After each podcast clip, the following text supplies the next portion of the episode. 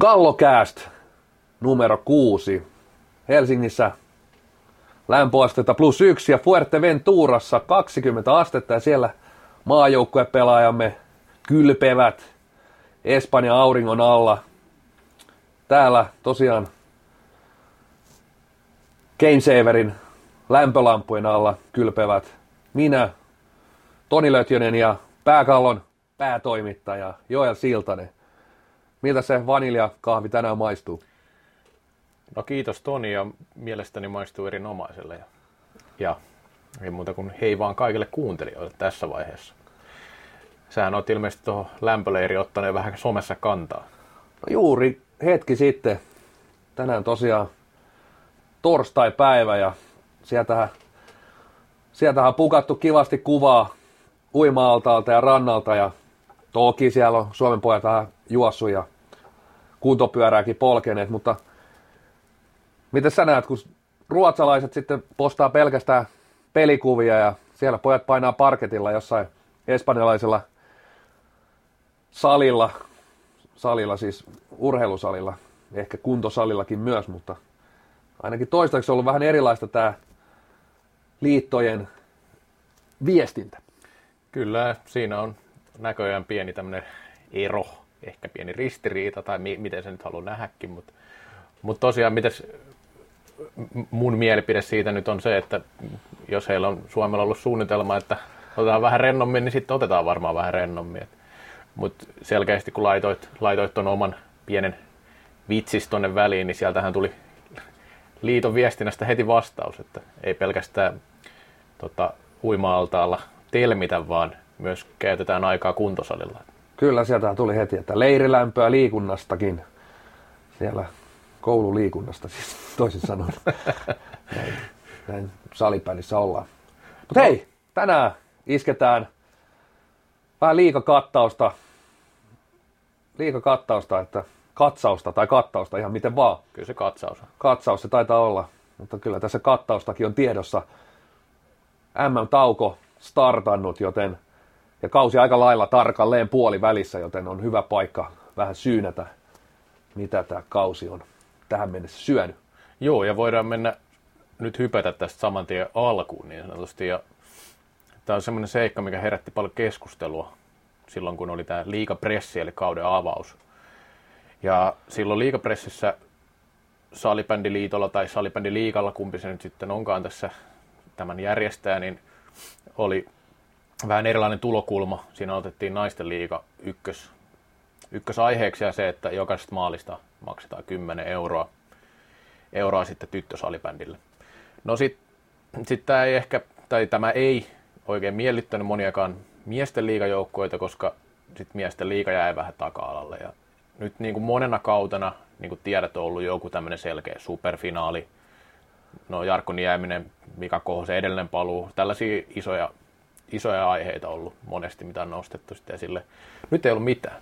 Siis miesten liiga ei ollut mitään tavalla kärkeä mikä itse vähän ihmetyttää siinä mielessä, että nyt on semmoinen tilanne, että esimerkiksi Suomen maajoukkueesta, niin lähes kaikki pelaajat pelaa Suomessa. Tässä on vähän semmoinen boys are back in town, niin sanottu meininki, eli kaikki, kaikki melkein tämmöiset huippupelaajat palas kotiin, jotka nyt pelas vaikka Ruotsissa. Niin, mielestäni siinä olisi voinut olla kyllä ihan hyvä kärki. Siinä olisi voinut jopa vähän haastaa, että onko meillä kovempi liiga kuin Ruotsin liiga on. Että ei se nyt äkkiseltä, siis eihän se nyt, varmaan aika moni eri mieltä siitä, että on kovempi, mutta mikä siinä, jos markkinoi, niin kyllä siinä saa vähän vetää ylikin sitä hommaa, vai mitä olet itse mieltä? Ehdottomasti, ja siis, ja jos mä mietin myös edelliskauden pressiä, niin silloin tultiin oikeastaan tämän niin kuin nettisivu, ilmeen uudistus edellä aika pitkälti, että siinäkin vähän jäi, vähän jäi se liikan kärki kärki hyödyntämättä tai sitä ei löydetty. Tänä vuonnahan tuossa oli myös viestintätoimisto apuna. Ja on itse asiassa keskustellut siitäkin aiheesta. Ja itse vähän, vähän sieltä tuli vastaus, että he ei oikein löytänyt sellaista kärkeä, kärkeä millä oltaisiin lähdetty. Ja päätyivät sitten tähän, tähän naisten salibändiliigan nostamisen, nostamisen kärjeksi. Ja, ja jos otetaan sillä tavalla, että lähdetään, että toi oli niin kuin, haluttiin täysin uusi lähestymiskulma, otetaan tämmöinen posi, posin kautta linja, mm niin otettiin uusi linja ja mentiin sillä, mutta oletko nähnyt yhtään uutista sen jälkeen, että oltaisiin niin nostettu tätä, että tällä jokaisella maalilla on merkityksensä, tai onko naisten salibändin liiga nostanut profiilia tämän niin kuin noston jälkeen? Sun mielestä tähän siellä viestinnässä olet ammattilaisena. No siis mielestäni jopa vähemmän, vähemmän ollut naisten liiga esillä kuin jonain vuosina. Ehkä se pelitahti aiheuttaa hankaluuksia. Kyllä me pyritään kaikista peleistä esimerkiksi uutisoimaan, mutta niitä aika harvakseltaan niitä matseja lopulta. Nythän se sarja siis on kiinnostavampi kuin moneen vuoteen. Se on tosi tasainen ja sillä että siinä olisi sellaisia tietynlaisia aiheita naisten liigan profiilin nostamiseksi. Toki voi katsoa peiliä, että miksei meillä ole sitten enemmän juttuja, mutta totuus myös se, että sitten taas naisten liigauutiset ei, ei ole ihan yhtä kiinnostavia, tai ei lähellekään yhtä kiinnostavia kuin miesten liiga näin niin kuin suoraan sanottuna. Toki ei se sitä estä, etteikö siitä voisi uutisoida ja pyritään uutisoimaan se, mitä voidaan. Mutta sitten toi tahti on jotenkin haastava. Siinä, ei, siinä tavallaan, kun tulee matsi tai kaksi, viikonloppuna pelataan pari, sitten taas niin voi olla taukoa melkein viikko tai viikko tai pidempiäkin aikoja, niin siinä sitä on vähän hankala seurata loppupeleissä. Se sillä niin kuin etenee hitaasti. Mutta miesten liiga, palaan vielä tähän miesten liiga kärkijuttuun, niin se, se, se, että ei ollut mitään kärkeä, niin se on mun mielestä vähän erikoista, koska eikö se nimenomaan tehtävä ole luoda se kärki tavallaan, että ei, sille, ei, se, ei se suuri yleisö sitä päätä tavallaan, että mikä se on se kiinnostava juttu, vaan sitten tämä liika- ja mainostoimistohan sen olisi voinut itse määritellä. Kyllä siinä varmaan luotettiin tietyllä tapaa siihen, että, että se kohonen vetää itse itsessään ja sen mä nyt tietyllä tapaa allekirjoitankin, mutta siinä, sinänsä mielenkiintoinen, kun otit ton, nimenomaan tuon naisten liikan toltakin kulmalta, että sieltähän oikeastaan aika paljon, todella paljon lopetti kokeneita mm. pelaajia, kaupit, nämä suurimmat oikeastaan liikan tähdet siirtyi siirtyi ulkomaille. Ja oikeastaan niin miesten salibändiliiga täysin päinvastaisessa mm. tilanteessa. Paljon paluumuuttajia. Kyllä. E- ehkä, jos niin pelaa maajoukkueeseenkin ja maajoukkueen pelaajien, mistä he nyt tällä hetkellä tulevat, niin voidaan puhua siinä mielessä jopa ehkä kovimmasta salibändiliigasta pitkään niin. aikaa tai jopa koskaan. koskaan. Ja sitten taas naisten salibändiliiga aivan, aivan päinvastaisessa tilanteessa. Että oikeastaan nyt lähdetään rakentamaan vähän uutta, uusista nuorista sieltä, että todella kova kato kävi pelaajissa. Niin, Et... kyllä. Tämä on mielenkiintoinen. Siinäkin ehkä, tästä voi puhua ehkä pienestä ristiriidasta sitten taas, että, että miesten liikassa olisi ollut nyt, nyt varsinkin se on mun mielestä tärkeä juttu, kun ei ole sitä superfinaalia semmoista kiinnekohtaa, mihin, mihin voi tavallaan pistää paukkuja siihen, että se tuo jonkinlaisen näkyvyyden. Mutta sitten en mä tiedä tämä syksy nyt, onko tässä ollut mitään hirveän isoja juttuja.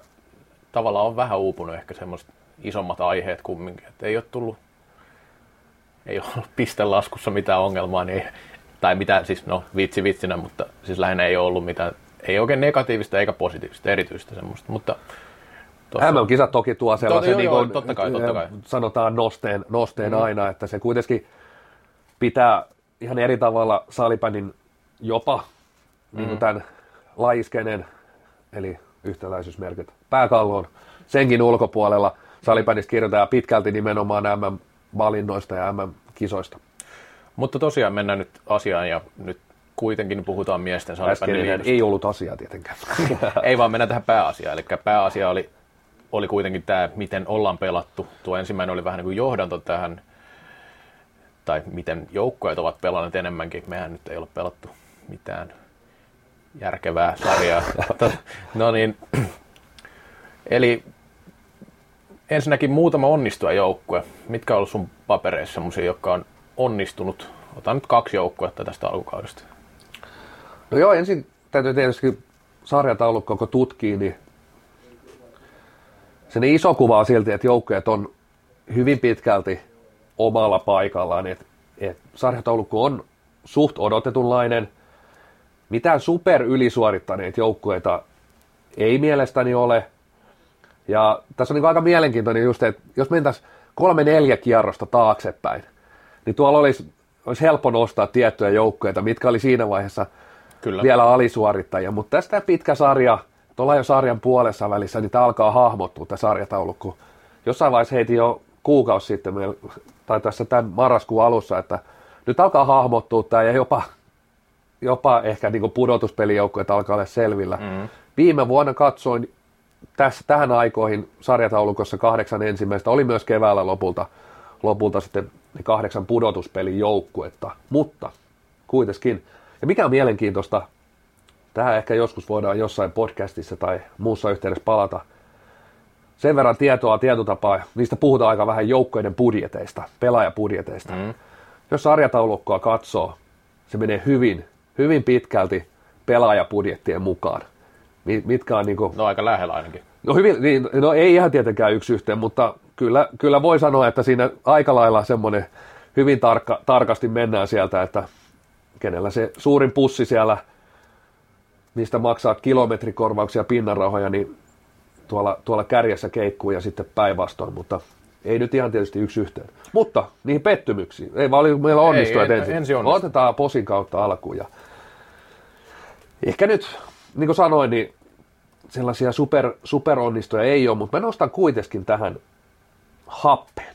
Okei. Okay. Sijoitus on neljäs ja mä odotin vaikeampaa alkukautta. Happe on ollut vuosia sellainen, voisiko sanoa, esimerkiksi Veikkaille varmasti erittäin vaikea joukkue. Et sieltä voi tulla mitään, vaan joukko hävisi viime vuonna kotona Salpalle 14, 4-14. Mm. Ja sitten sit voi, sit voi olla se päivä, kun kaikki natsaa ja, ja aika isoja menetyksiä. Velimatti Hynynen, Otto Tikka, Kaapo Savinainen, Jonne Junkkarinen, Janne Hoikkanen.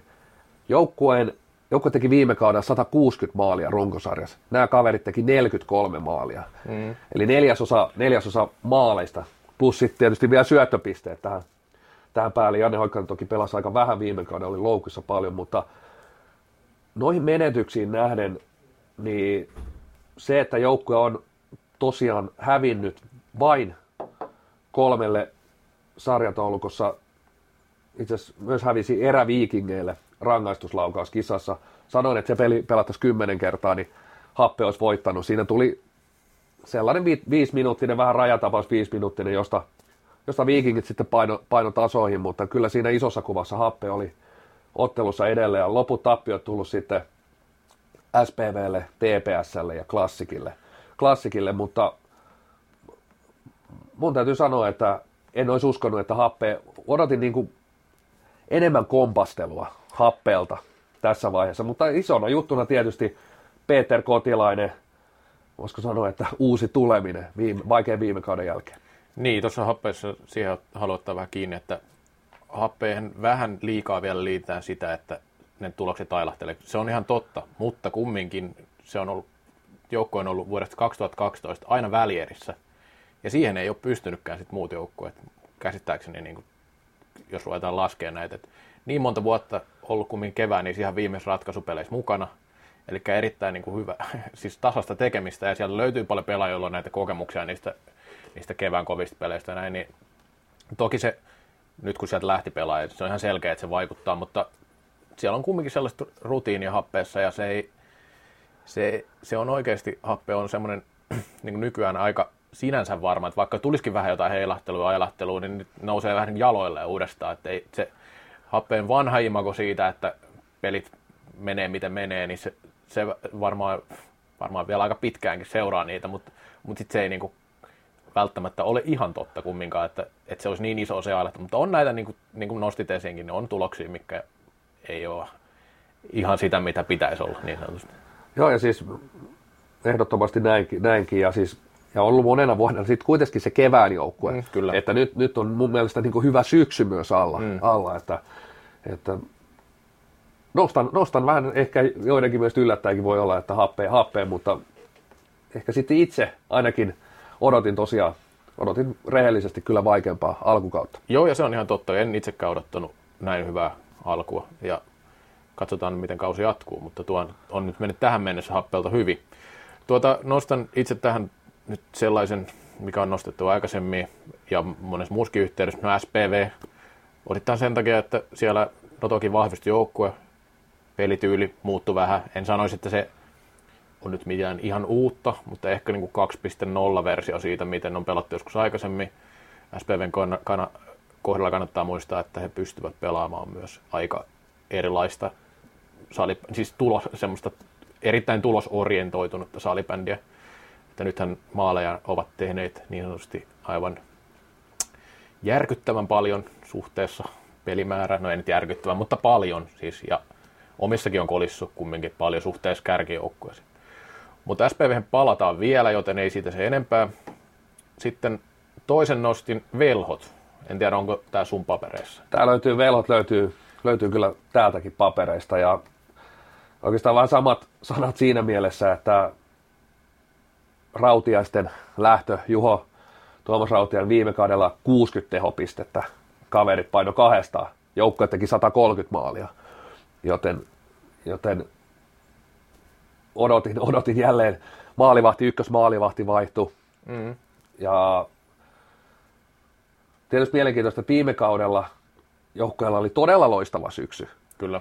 Eli itse asiassa laskin, että vanhalla, tai siis tällä uudella pistelaskulla, nykyisellä pistelaskulla, heillä olisi itse asiassa 12 ottelun jälkeen viime kaudella ollut 17 pistettä. Toki pistelasku on vähän eri, mutta se ei mun mielestä ole niin merkittävä muutos tällä hetkellä siihen, että ne on aika vertailukelpoisia sinänsä, mutta uudella nykypistelaskulla niin joukkueella olisi 17 pistettä, kun heillä nyt on 14.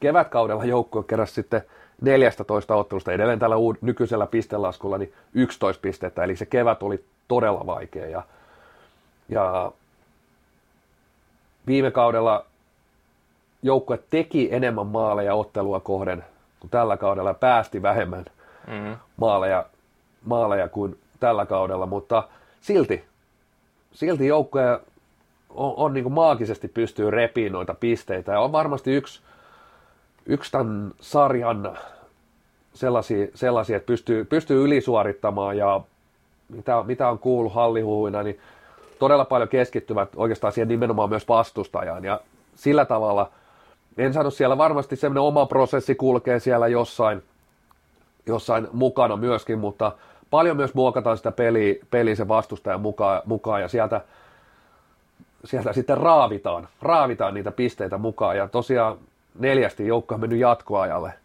Tuossakin mielenkiintoinen, tosiaan kolme niistä sitten hävinnyt, että siinäkin on kolme pistettä. Sitten rangaistuslaukaus kisoissa ja jatkoissa huvennut, että nekin voi kuitenkin tuolla loppukaudesta olla – yllättävän isossa merkityksessä. Et, et, kyllä velhot tarvii tänä vuonna myös paremman kevään. kevään. Muuten voi kyllä toi karsinta, karsintaraja tulla tuolta niin sanotusti selän takaa ohi. Joo, että kun nostit tuonne, että on tullut noita niukkoja tappioita, sitten toisaalta noin voitotkin on aika niukkoja, että se on suurimmalla erotuksella tuo 4-2 voitto Steelersistä, että muut on ollut maalin pelejä ja täytyy tietenkin nostaa tuo kauden avauspeli KRPtä vastaan vieraista 8-9 voittoja kun toi hyökkäyspää ei tosiaan ole, siis on varmaan, jos ruvetaan ihan vertailemaan nimilistaa, niin jos nyt suoraan sanotaan, niin varmaan heikoin materiaali äkkiseltään tuonne hyökkäyspäähän. Ja kertoo paljon siitä, että joukkojen pistepörssin top kolmosessa, niin kaksi puolustajaa, Kyllä. Riku Tuhanonen ja Iiro Lankinen, niin se on jo aika, aika selkeä osoitus siitä. Jos otetaan maalipörssi, niin itse asiassa Lankinen, Lankinen johtaa joukkojen sisäistä seitsemällä maalilla, Riku Tuonen toinen, toisena kuudella maalilla, niin on myös selkeä osoitus siitä hyökkäyspään aika ohkaisesta materiaalista. Joo, mutta siinä täytyy Janne Kainulaisen kohdalta nostaa hattua, että sinne on nostettu paljon nuoria pelaajia ja sellaisia, joilla ei ole kokemusta hirveästi liikatasolta näin, ja sitten sieltä nousee kumminkin vähän sieltä, niin kuin jostain takaa tulee pelaaja, joka onnistuu, ja, ja, ja Velho oli iso hatunnosto, ei ole, ei ole tosiaan on tosiaan joka kausi nyt, tai viimeiset pari kautta menettänyt just ihan kärkipään pelaajia ja silti, silti viime kausi osoitti jo, että ei ole helppo vastus. Ja nyt se on taas mun mielestä ollut velholta hieno tämä alkukausi ainakin, että kymmenentenä tässä vaiheessa, niin se on, se on tuolla materiaalilla mun mielestä erittäin hieno suoritus. On ehdottomasti mun mielestä joukkoja, joka on saanut suhteutettuna materiaaliin niin eniten, eniten koneesta irti. No tota, sitten näitä, jotka eivät ole ehkä niinkään onnistuneet tässä, niin tämä ensimmäinen on varmaan selkeä meillä molemmilla sama, eli LASP. Ja LASP oli, katsoin noita, katsoin meidän, meidän ennakkoa, eli pääkaloennakkoa, niin oli kahdeksanneksi arvioitu, eli pudotuspeleihin menossa, ja moni odotti varmaan, että nyt on se kausi, että menevät pudotuspeleihin, mutta tällä hetkellä on karsintaviiva alapuolella, mikä on kyllä yllätys varmasti kaikille, jotka sarjaa seuraa. Ja tota, ne, muutamia tiukkoja pelejä selkeästi ei ole pystynyt kääntämään voitoksi. On tullut semmoisia maalin pari tappioita, se on silti, se ei ole voitto. Eikä se ole yhtään pistettä, että häviät parilla maalilla, että, että ne, ne niin kuin, ja yllättävän paljon sitten kolissut kumminkin omissakin mun mielestä sillä joukkueella. Miten sä itse näet, mikä on ollut Laspi-ongelmia? No, siellä varmasti sellaisia nuoren joukkueen, nuoren joukkueen haasteita, haasteita aika paljonkin, että vähän jopa, jopa sellainen, jossain mielessä aina verrannus myös sitä Oilersin, siellä on paljon nuoria ja siellä on ollut tietyllä tapaa vähän samanlaisia haasteita. Toki nyt täytyy muistaa, että Oilersin se rosteri on sitten on siinä. pykälää, jos, jos nyt voi sanoa, niin pari pykälääkin kovempi, kovempi et, mutta sanotaan, että samanlaisia vähän haasteita, että nuori joukkue, ö, asiat aika hyvin seuras, hyvin hoidettu seura, että alkaako siellä olla sellainen tilanne, että ne nuoret, nuoret pelaajat, niin asiat on vähän liiankin hyvin. Et, et pelitapa, pelitapa on niinku vaativa, siihen joukkue uskoo, valmennus uskoo, mutta onko siinä pelitapa tai siinä lähestymistavassa menty jopa vähän niin kuin liian toiseen äärilaitaan. Hmm. äärilaitaan. Se valmennus on aika semmoinen pelitapa orientoitunut ja, ja tuolla varmasti on joku, joku kompleks, kompleksiporukka, missä ei enää saa sanoa, että taistellaan ja tsempataan. Joo. Mutta kyllä tämä, kyllä tämä peli kuitenkin vaatii sen, sen senkin puolen, sen niin kuin henkisen puolen sieltä, että ei sitä vaan siellä pelkästään flappitaululla pelata. Ja mun mielestä se Steelers-ottelu oli hyvä esimerkki siitä, että käytetään tämmöistä niin laji, lajitermiä tai urheilutermiä, että kyllä siinä niin kuin Laspilta vähän niin kuin munat puuttu sieltä, sieltä sortsien sisältä, että kyllä vaan oli vastustaja kaikin tavoin niin kuin valmiimpi, valmiimpi voittaa sitä ottelua, niitä kaksinkamppailuita. Että tosi jäi sinne pehmeä kuva. Ja kun katsonut Laspin otteluita, niin siihen keskustaan on tosi vaikea päästä. Steelersikin vastaan, niin todella vähän niin kuin laukauksia siitä ykkössektorista keskeltä, keskeltä suht läheltä. Ja ne kuitenkin vaatii usein sellaista, ei tässä nyt välttämättä sinne voi käyttää kiekkotermiä, että pitää mennä siellä, että siellä sattuu, mutta vähän niin kuin sitä, että sinne uskalletaan mennä sinne viisiko sisään, haastetaan sinne, niin sellainen niin kuin puuttuu, puuttuu. että ehkä se pelitapa, että siinä palloa pidetään, syötellään, haetaan, niin se on ehkä mennyt sinne niin kuin pykälän sinne liian, liian äärilaitaan, plus sitten, että siellä nämä nuoret pelaajat ei kuitenkaan pystynyt kantaa sitä, sitä haarniskaa sillä tavalla, mitä heiltä on odotettu. Joo, ja kyllä tosiaan taitotaso on, on korkea näillä monellakin pelaajilla, että sinänsä potentiaalia olisi parempi otteisiin. Että just siitä joskus tuossa spekuloitiin, että maalintekijähän sieltä vähän uupuu sillä että Justus Kainulainen oli merkittävä kumminkin sillä saralla. Että tota, tuossa on haasteita, mutta Laspiinkin palataan vähän myöhemmin vielä. Niin toinen, toinen vaihtoehto, mikä mulla oli, en tiedä, ei varmaan ole sama kuin sulla, mutta nostin kumminkin KV tähän, vaikka se oli ennakkoonkin sarjan viimeiseksi arvioitu joukkue, mutta kumminkaan ei ole onnistunut voittaa yhtään peliä varsinaisella peliä. Se on kumminkin puoleen kauteen mun mielestä jo semmoinen suoritus, että se ei ole hirveän hyvä suoritus. On tullut niukkoja tappioita ja otteetkin on ollut paikoin ihan hyviä, ei siinä mitään. Mutta sitten tota, nyt viime pelit on ollut semmoisia, missä on tullut vähän selkeämmin kuokkaankin jo tuossa varsinkin Erviä vastaan ja, ja niin edelleen. Ja heillähän on tuo maalinteko myös vähän ongelma, tai aika isokin ongelma ollut tuossa. Ja, ja en mä, siis mä sanoisin näin, että KV kyllä ne, ainakin joku noista peleistä olisi pitänyt voittaa varsinkin noista päävastustajistaan niin kuin sillä varsinaisella peleillä. Että siellä on ollut pelejä, mikä on ollut ihan viime minuuteilla vielä niin kuin johtoasema joukkueella, mutta ei ole silti tullut voittoa. Että, että on, on parannettavaa sillä saralla.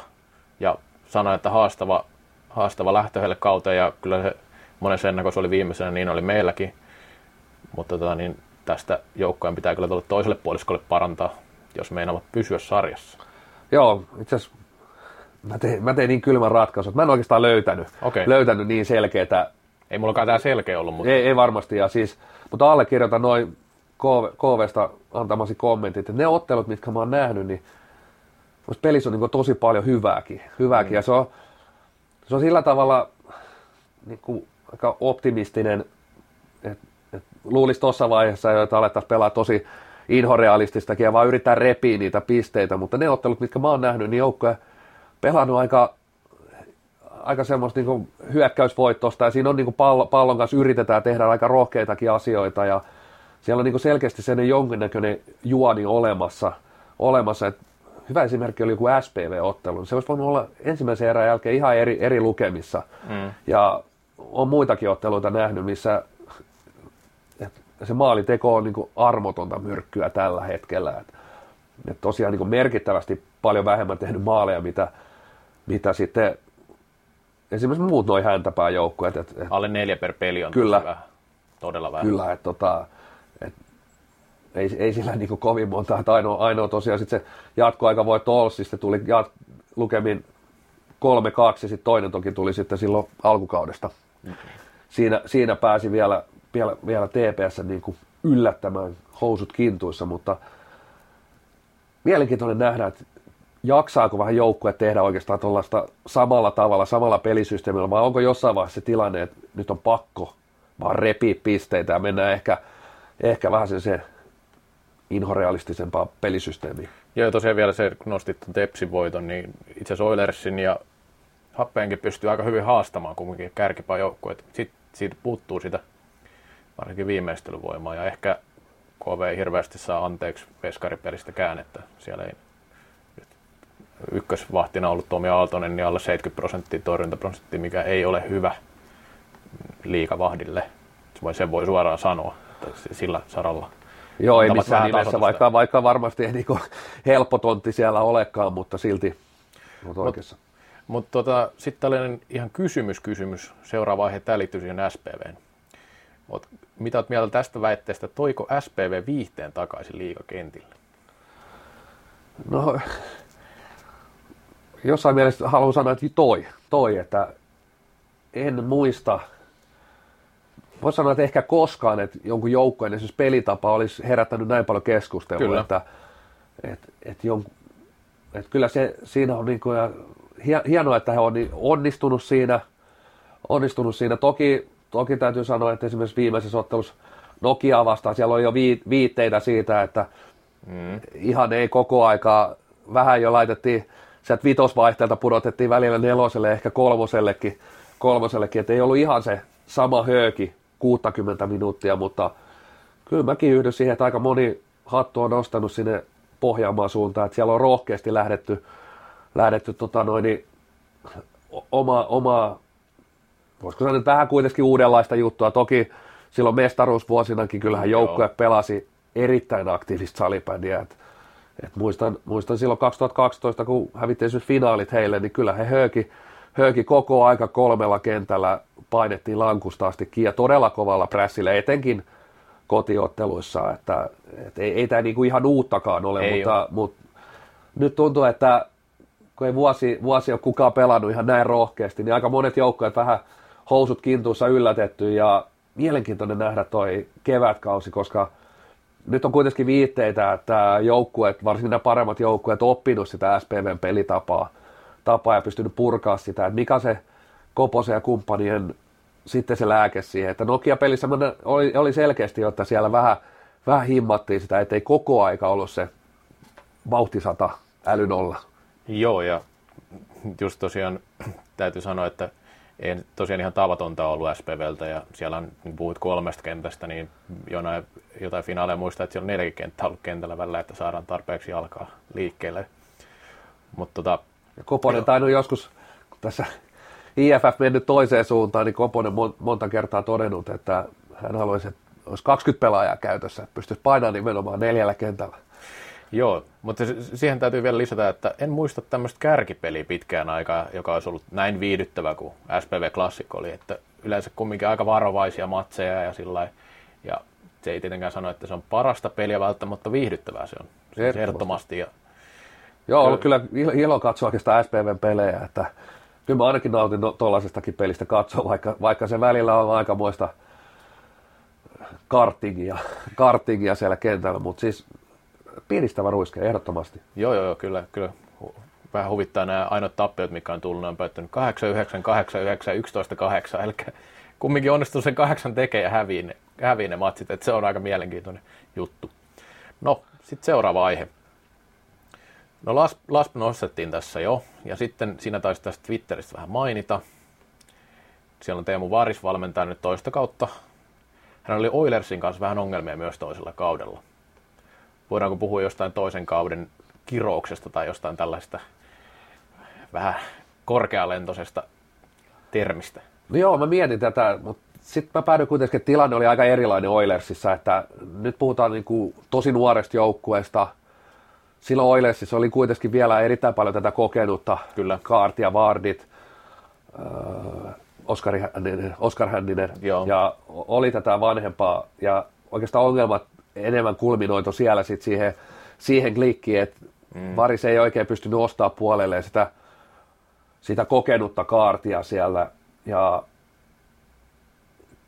en tiedä, siis tämä on vähän arvailua tietenkin, mutta jos, jos nyt oot, oletetaan, että siellä niinku tällainen toisen kauden kirous olisi, niin ehkä peilaa just siihen, että se pelitapa ja se, se on niinku aika, voisiko sanoa vaativa sillä tavalla, että jos sitä pelitapaa ja niin jossain mielessä ehkä jopa vapauksia, vapauksia siinä pelitavassa niin kuin kahlitaan paljon, niin se voi jossain vaiheessa kääntyä siihen, että sit pelaajat ei enää ostakaan, ostakaan sitä juttua ja, ja että onko siinä menty, menty koko valmennuksen osalta niin kuin liian, liian kauas siitä, siitä, että pelaajat saa myös niin kuin toteuttaa itseään. En tiedä, en tiedä, mutta siis ja tietysti niin Laspillakin tämä kausi, niin aika, aika pienimaalisia kuitenkin ne tappiot, tappiot on, että en ole niin paljon nähnyt niitä pelejä, että onko ne sitten ollut, ollut tosiaan, että, että, on, on, että miettii nyt maalieroa, että onko se on niin miinus 20 pakkasella, mutta se on selkeästi vähemmän kuin näillä muilla tu- viimeisellä Joo. viidellä joukkueella, että siellä on tosi paljon noita parin maalin tappioita, että siihen tietysti sitten taas, jos ajatellaan, että siellä olisi se syömähammas, yksikin pelaaja, joka pystyisi niin takuu varmasti sitä muutamaa maaliin akuttaa, niin tilanne voisi olla eri. Yksi mikä tietenkin niin kakkoskenttä puuttuu tällä hetkellä oikeastaan totaalisesti, että katsoo ihan plus-minus tilastoja, niin kun ykköskenttä painelee kuitenkin plussan puolella, niin toi kakkonen painaa syvästi, syvästi miinuksilla, miinuksilla että semmoinen leveyskin, leveyskin sieltä puuttunut ja vaikea sanoa, mitkä ne todelliset haasteet siellä on, mutta kyllä mä näen niin kuin yhtenä ehkä sen kuitenkin isompana, että mikä ei tietysti niin kuin sinänsä ole iso muutos, mutta sinne on tullut nuoria pelaajia, jotka ei ole pystynyt sitä viittaa sit ottaa, mikä heillä on niin kuin tarjottu. Pitää vähän, vähän ottaa pari faktaa tähän taustalle, mitä yritin kaivella tuosta. No, ja yksi juttu on se, että itsellä ja varmaan ehkä jollain muullakin voi olla sellainen käsitys, että Paris olisi kokenut sillä liika päävalmentajana, mutta se ei oikein pidä paikkansa. Että hänhän silloin hyppäsi Oilersin päävalmentajaksi kesken kauden, silloin kun Mika Heinonen sai potkut vuodenvaihteessa. Ja silloin Oilers siinä keväänä suoriutui hyvin, taisi olla neljäs siinä vuonna. Seuraava kausi sitten ei mennyt hyvin. Ja odotukset oli korkealla silloin, mutta siinä oli monia, monia seikkoja, niin kuin tuossa nostitkin. Eli hän oli niin kuin puolitoista kautta. Se oli hyvin eri tilanne kuin nyt. Ja hän tietenkin on tämmöinen niin sanottu prosessivalmentaja, ja sinänsä tämä toinen kausi herätti paljon odotuksia. Sitten taas TPS silloin hän hyppäsi, hän oli yhden kauden päävalmentajana, ja silloin TPS suoriutui erinomaisesti. Silloin moni ennakoi Tepsiä ihan sillä että, että on niitä kellarijoukkoja ja sitten kumminkin puolivälierissä oli tiukka sarja happeita vastaan siinä vuonna. Ja tota niin, ne on hänen pääsarjakaudet nyt tämän Laspin lisäksi.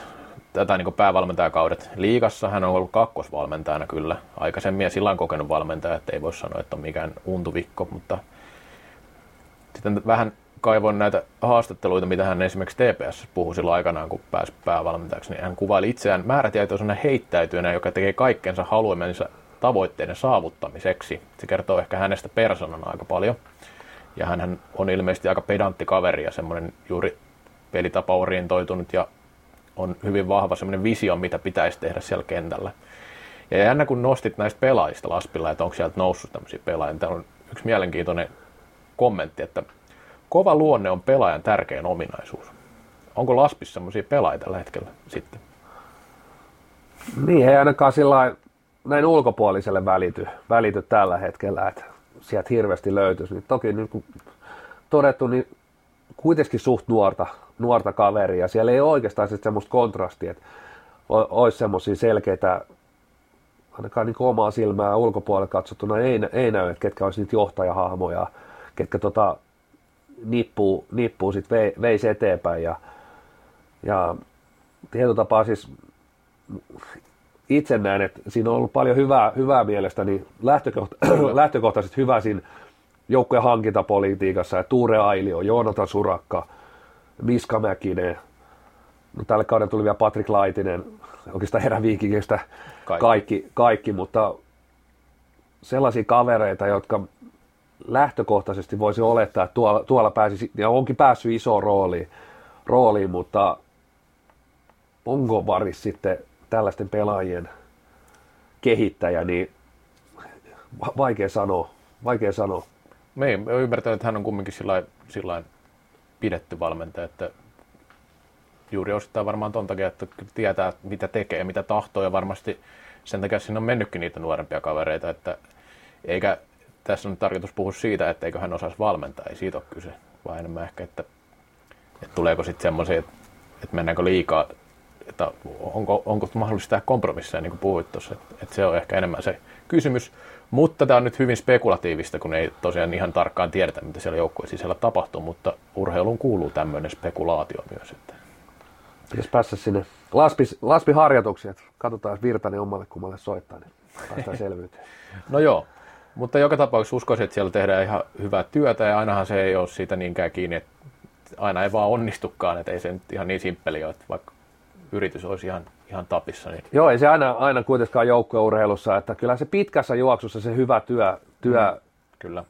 palkitaan, että kyllä Laspi on parempi joukkue kuin tämä sijoitus ehdottomasti ja, ja niitä huonoja kausia joskus vaan tulee ja sitten voi, voi, voidaan niinku spekuloida, että mistä ne johtuu. Joskus se lumipallo vaan pyörii jatkuvasti väärään suuntaan ennen kuin se onnistutaan pysäyttämään. Se voi olla jopa joskus että kun sä uskot siihen omaan työhön ja se työ on laadukasta, eli siellä ei ole se ongelma, niin se voi olla sitten se yksi ottelu, hmm. mikä kuitenkin kääntää sen. Yksi käännetään joku, ollaan häviöllä ottelussa ja noustaan sieltä, voitetaan loppuhetkellä, niin sellainen voi olla niin se käänteen tekevä juttu. Mutta se, se tietysti pitää olla se perustyö kunnossa, että harvoin kuitenkaan niin tapahtuu niitä valioliikasta Lester-tyyppisiä, että koko kausi porskutellaan mestaruuteen asti.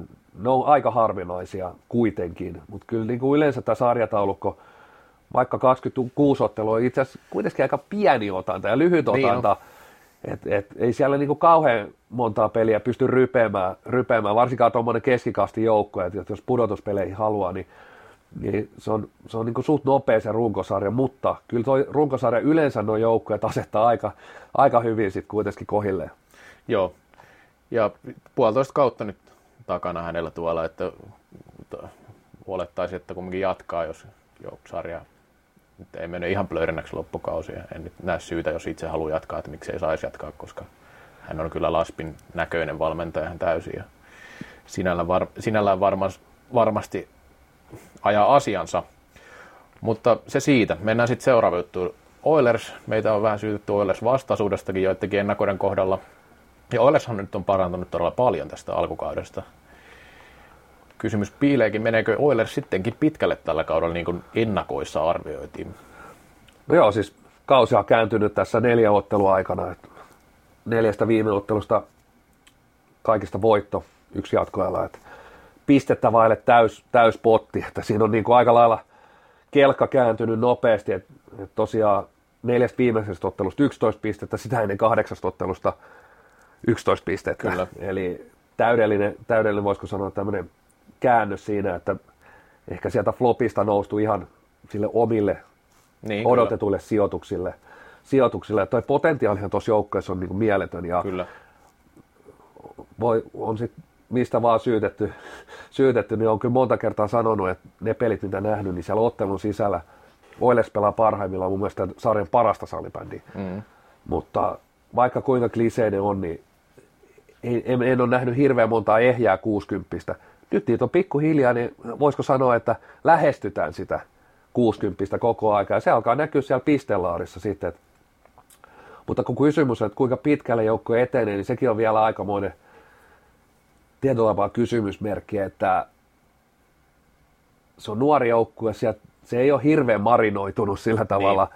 kovissa, kovissa siellä... otteluissa, vaikka siellä sitä sit on, on kavereita, jotka pelas superfinaalissa mm. muutama kausi sitten, mutta sanotaanko sit, että tähän on tullut vähän niin kuin joukkueeseen sellainen uusi, uusi kärki, Totta. uudet kärkikaverit, niin kyllä mä asetan aika moneen vielä semmoisen kysymysmerkin, että onko ne kaverit tarpeeksi tylyjä tietotapaa sitten, kun tarvitaan sellainen tietty tylyys siellä, siellä kun mennään Onko pudotusta. kova luonne taas? No se voi olla se kova luonne ja se, sellainen, millä ne pelit murhataan ja ratkotaan siinä vaiheessa, kun se paikka on.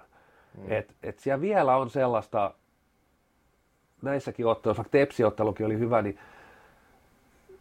ja joukkue sai tehty siinä tyhjiin ne ratkaisevat, mutta mielestäni siinäkään ottelussa joukkojen johtoasemassa pelaaminen ei ollut sellaista ihan tuo top, top kärjen pelaamista. että siellä tehdään vielä sillä tavalla, että siinä kun että vähän ne omat pisteet kiiluu, kiiluu tietyillä kavereilla. Siellä on niin semmoista hyvää maalintekovoimaa, mitä toisaalta sitten monelta joukkueella puuttuu. puuttuu. Ja, ja samaan aikaan kun nostin sen potentiaalin, niin edelleen näen, että hyvässä valmennuksessa, tuommoisessa eteenpäin ryhmässä, siellä on vielä sitä vähän niin kuin vanhempaa kaartia, Lindforsit, Kyllä. Talvitiet, Raikamo, Fitzner, mielestäni hekin pystyy ottaa, he, he on niin kuin nuoria kavereita edelleen, hekin pystyy tässä uralla ottaa vielä askeleita eteenpäin, ja jos, jos se tapahtuu, plus tämä nuori uuskärki, Suomela, Iiskola, Markkola, mm. Kainulainen, no he ottaa ihan varmasti askeleita eteenpäin, niin tämä, kyllä tässä, tässä on niin kuin, se potentiaali on mun ihan, ihan mieletön. Niin, jos nyt oikein muistan, niin heillä ei taida olla yhtään 80-luvulla syntynyttä pelaajaa, mikä on mielenkiintoista. Mutta tota, joo, tosiaan vielä noista neljä voittoa, mutta niistä pitää nostaa toki noin SPV ja TPS-voitot. Siinä on niin kovat, kovat päänahat siihen. Ja vähän noista roolituksista, että tuo Justus Kainulaisen sentterin paikka esimerkiksi vähän herätti kysymyksiä, mutta sehän on lähtenyt nyt aika hyvään lentoon se hänen pelaamisen, että siellä on nekin palaset loksahtanut kohdalle ja luulee, että Justus on kumminkin semmoinen, tai Justus Kainulainen on semmoinen keihään kärki tuossa joukkueessa kumminkin, että se on tärkeää, että hänellä peli kulkee myös ja on, on paras pistemies myös joukkueessa, joukkueessaan ja sentteriksi se on aika hyvin, koska katsotaan muita senttereitä sarjassa, niin ei ole noin korkealla tai noin, noin kovia tehoja tehneet. No sitten toinen espoolaisjoukkue, Indian sotalla on kehuttu aiheesta mielestäni. Me voidaan kehua edelleenkin, eikä siitä ole kyse, mutta nyt sitten ennen MM-taukoa, niin voi sanoa, että pienoinen mahalasku, että kolme tappiota ja vähän tylyjä tappioitakin vielä mun mielestä, että velhoille häviäminen oli selkeä semmoinen alisuoritus heiltä ehkä, tai sitten velhot ylisuoritti, itse en nähnyt sitä peliä, mutta sinähän näit, kun olit paikan päällä, silloin oli just tämä kärkipeli. Ja happea taas sitten nousi takamatkalta, kaksi kertaa oli neljä maalia tappiolla ja sitten jatkoaikavoitto. Se oli kas heikko loppukohde. Ja Ervi-peli, vika erä 4-0 käkättimeen ja peli oli ihan hallussa ennen sitä vielä. Et niin, olin katsomassa matsia, niin se näytti kyllä Indiansin peliltä, mutta sitten taas jotenkin itsellä oli vähän takaraivossa, että niillä on ollut vähän tuota ongelmaa, että kolmas erä ei välttämättä aina ole se ihan paras erä. Ehkä osittain ouen materiaalinkin vuoksi tai mistä se nyt sitten johtuukaan, mutta siellä on kaksi erittäin hyvin pelaavaa kenttää mielestäni ja pallollisesti hyvin pelaavaa ja sitten kolmoskenttä ei ole, ei ole siinä suhteessa samalla aaltopituudella. Miten sä itse näet tuon Indiansin tilanteen? No joo, siis kävit aika hyvin tuon loppukauden ottelut läpi tosiaan samaa mieltä siinä. Sitten jos katsoo sitä sarjataulukkoa ihan, ihan kylmästi, niin oikeastaan sitten kuitenkin se velhotottelu oli se ainoa kompastuminen. Kyllä. Et, et, et se oli se, se, että jos toisaalta siitä voitto, niin ehkä se puhe voisi olla taas niinku kyllä, erilaista, kyllä. mutta näin se aina menee, että hävit siellä ja voitat tuolla ja siitä se sitten se mielikuva ja kokonaisuus syntyy ja vaikea sanoa, mistä johtuu, että, että otit kiinni tosiaan Erviä vastaan loistava ottelu siis. Mm. Viimeisessä erässä kaveri paino ohi, sama happeeva, happeita vastaan 5-1 johtivat, kaveri paino ohi. Et, en, en, miksi näin. Et yleensä Indiassa kuitenkin sieltä löytyy sitä pallollista Niin, osaamista, on. että yleensä noi, ne on pystynyt aika hyvin tappaa sitä kelloa pois. Veikka, jos Mikko Laurikaiselta kysyttäisiin, niin vastaus olisi varmaan se kapea roster ja niin tietynlainen varmaan. uupuminen ja kuormitus, kuormitus, että kyllä siellä paljon kuormitetaan sit niitä tiettyjä kavereita. Kaudet ei tietenkään ole niin toistensa veliä, mutta viime vuonna Inkareilla oli marraskuussa neljä tappion putki. Nyt ei ole tietysti neljä tappiota, mutta viidestä ottelusta neljä tappiota. Joukkue tota noin, niin oli itse asiassa samoissa pisteissä, täysin saman verran pisteitä nykypistelaskulla kuin, kuin viime kaudella. Ja viime kaudella marraskuun loppupuolella joukkue pudottautui, voidaan sanoa näin, pudottautui, putosi, putosi kupista NSTtä vastaan marraskuussa tosiaan. Joulukuussa erittäin hyviä otteluita ja viimeisestä kymmenestä ottelustahan joukkue voitti kahdeksan. Kyllä. Et, nyt joukkue putosi jälleen kupista ja ei siinä nyt hirveän epäselväksi jäänyt, että minkä takia. Että kyllä siellä sitä rosterin kapeutta oli varmasti se syy, miksi ei kupissa haluttu jatkoon tai päästy jatkoon.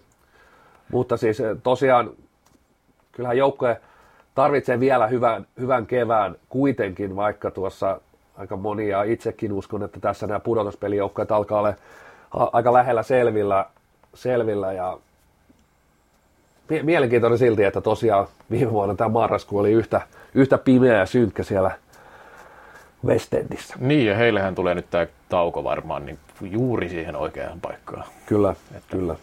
Että, tota, niin. Toki Sen... tulee varmaan monelle muulle, muullekin, jos ajattelee vaikka jotain laspia yhtä kyllä, lailla näin, kyllä, että, kyllä. että siellä on hyvä, hyvä aikaa vielä virittää, vaikka tosiaan he, he alkaa mielestäni olemaan jo yksinkertaisesti liian kaukana tuosta pudotuspeliviivasta. Niin, mutta varmasti silti yrittävät kehittää sitä toimintaansa tai pelaamistaan. Sitten tämmöisiä suunnan kääntäjiä, eli KRP ja sitten Ols nostin kanssa tähän, eli KRP viimeiset seitsemän peli vain yksi tappio, alkukausi oli, oli huono, siis suoraan sanottuna surkea. Sitten taas Ols viimeisestä neljästä pelistä yhdeksän pistettä ja se on todella tärkeä tuolla alakerrassa ja sillä aika hyviä esityksiä. Muun muassa SPVtä vastaan pelasivat erittäin hyvä ottelu, vaikka hävisivät sen. Että... Ja sitten taas Karhuja vastaan hieno nousu selkeästi tappioasemasta. Siellä on Oulussa oli vähän niin, kuin niin sanottu flow-tilaa tässä vaiheessa. Joo, Niliski taas sitten päinvastoin. En tiedä mikä kaamosaurinko siellä Oulussa paistaa, että siellä on akut täynnä, täynnä marraskuussa, että vai vietikö, vietikö aurinko Westendistä sinne Ouluun, mutta tosiaan kauden kaikki noin kolmen pisteen voitot tuli tässä, tässä nyt viimeiseen neljään peliin ja valitettavasti Olssi en ole nähnyt kuin yhden pelin verran, se oli toi karhutottelu juuri. Okay. Ja siis se oli kyllä melkoinen sen kellarikerroksen okay. vä- vääntö, vääntö. Molemmilla joukkojen nuoria, nuoria kavereita Askissa ja tärkeä peli, tiedetään panokset. Ja siitä täytyy tietysti, että hieno nousu, hieno nousu Olssilta, mutta samaan aikaan sitten sellainen jälleen kerran sen johtoasema pelaaminen, niin oli kyllä aika, aikamoista katastrofi, että karhut olisi voinut ihan yhtä hyvin tulla. Oikein tarjottiin melkein sitä tasotusta ja puolin ja toisin. Et ei ollut kyllä niinku, se, ei, se ei näyttänyt miltä ihan hirveän hyvältä peliltä, mutta kaikki kaikessa niin, niin kolme pistettä sieltä joukkueen raapi, raapi ja kyllä tuolla kellarikerroksessa totuus on, että todella tärkeässä roolissa on noin keskinäiset ottelut, että, että toi on kuitenkin aika tasainen, tulee varmasti loppu, loppukaudellakin ole, toi sanotaan alin nelikko, ehkä jopa viisikko. Niin, tuosta Olsista sen voi vielä nostaa, että siellähän ei ole ollut Ville Mestari, joka voisi sanoa, että on joukkueen tärkein pelaaja, eli maalivahti. Siellä on kolme maalivahtia käynyt kokeilemassa ja se oli tiedossa jo Oulussa kauden alla, että tässä tulee olemaan ongelmia tämän asian suhteen. Siellä on pakko nostaa myös, että nuoria pelaajia noussut ja varmaan semmoinen joukkue, miltä löytyy eniten pelaajilla on semmoisia pelaajia, jotka on tehnyt ensimmäisen maalinsa liikassa tai pisteensä tai ihan kuka vaan, että siellä on, on tämmöiset pelaajat saaneet nyt vastuuta ihan syystäkin, koska siellä ei materiaali ole mikään hirveän leveä ja ovat onnistuneet ihan hyvin, sanotaan näin. Mutta tota, tietysti kausi on nyt vielä sillain ton kellarin suhteen paljon enemmän auki kuin ton pudotuspeliviivoja ja mu- muiden sijoitusten suhteen. okei, no totta kai kärkipäässä on vielä sijoja auki, ei siinä mitään, mutta siis tuossa se on tärkeää, kun on yhdentenä toista, se nyt laspi kolmen pisteen päässä ja sitten ylöspäin on yhdeksänteen sijaan taas kolme pistettä. Että se Olsilta, Ols on sanotaan suoriutunut hyvin nyt tässä viime aikoina varsinkin. Sitten tuohon KRP, niin sehän oli huono alku ja sitä ruodittiin kanssa jossain Hornan kattilassa.